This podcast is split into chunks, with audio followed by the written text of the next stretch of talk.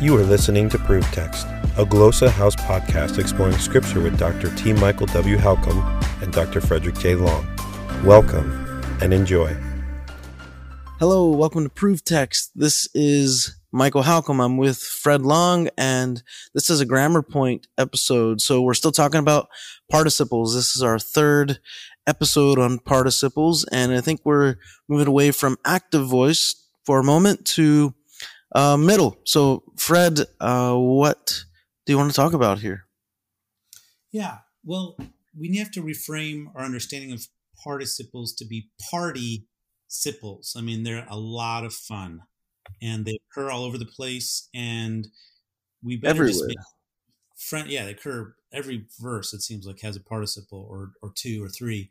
Uh, they're they're very common, and so just we need to lean into that. Uh, one way is to understand the patterns, and so that's why I'd like to folk. I've been focusing on starting the, with the endings. Uh, I ended last episode by saying, you know, the nominative forms occur a lot more than the other cases. So if you have to focus on one case to learn, go ahead and learn the nominative one. Um, yeah, nominative one. So this time I wanted to focus on the middle formations.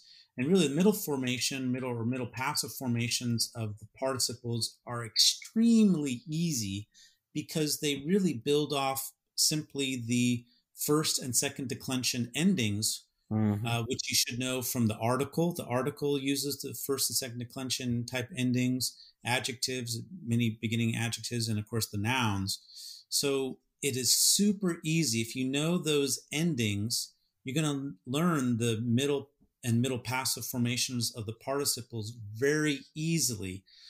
The only thing you need to learn in addition to those endings, which you already know, is what I would call a coupling syllable or two, like this this thing that's added before the ending. So you have the verb stem, then you have this coupling con, uh, syllables, and then you have the ending. Well, you, you already should know the endings.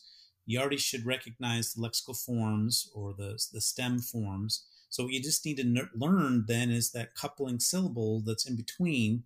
And for the present tense, it's omen omen, omicron, mu, epsilon, nu.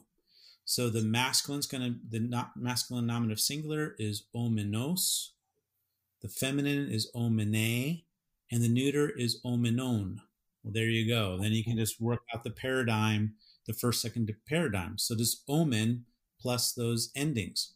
For the aorist, it's samen, samen, sigma alpha, which is characteristic of the first aorist, samen, and then os, samene, samenon. Well, there you go. There's the uh, aorist middle formation.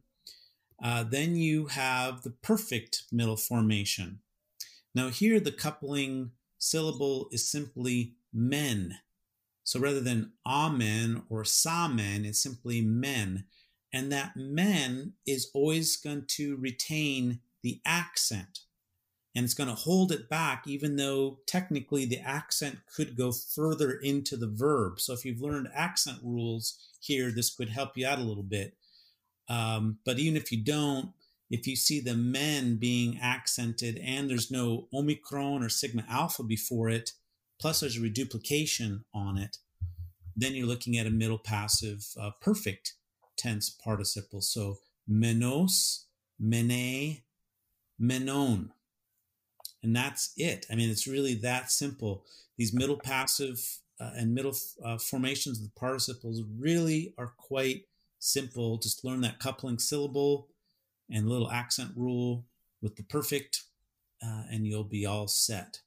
And again, Yeah, when I oh, go ahead. I was the yeah. nominative forms. Yeah, go ahead, Michael. I was gonna say when I'm when I'm teaching through participles, uh, I really do hammer down on, you know, with the the um, active formations of the the um, und, you know, omicron nu tau, and uh, us, the und and us, and then yeah, with these middles, just the men. I like that idea of what you call it a coupling syllable. Um, really two syllables. yeah.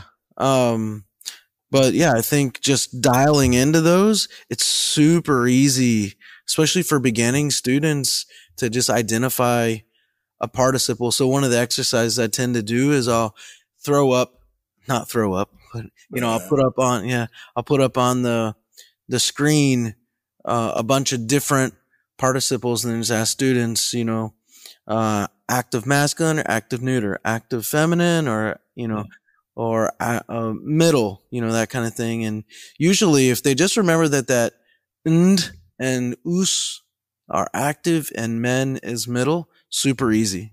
Participle yeah. participles aren't as terrifying as no. they're often made out to be. Hence your no. participles um, yeah. comment. Yeah, I but, think people freak out uh, because there there are there seems to be so many different forms and then the functions can be a little bit gnarly and people yeah. don't know how to do do that and i think translating they they really get stuck and that's what we're gonna go go to next yeah all right thanks fred and thanks everybody for listening hope that helps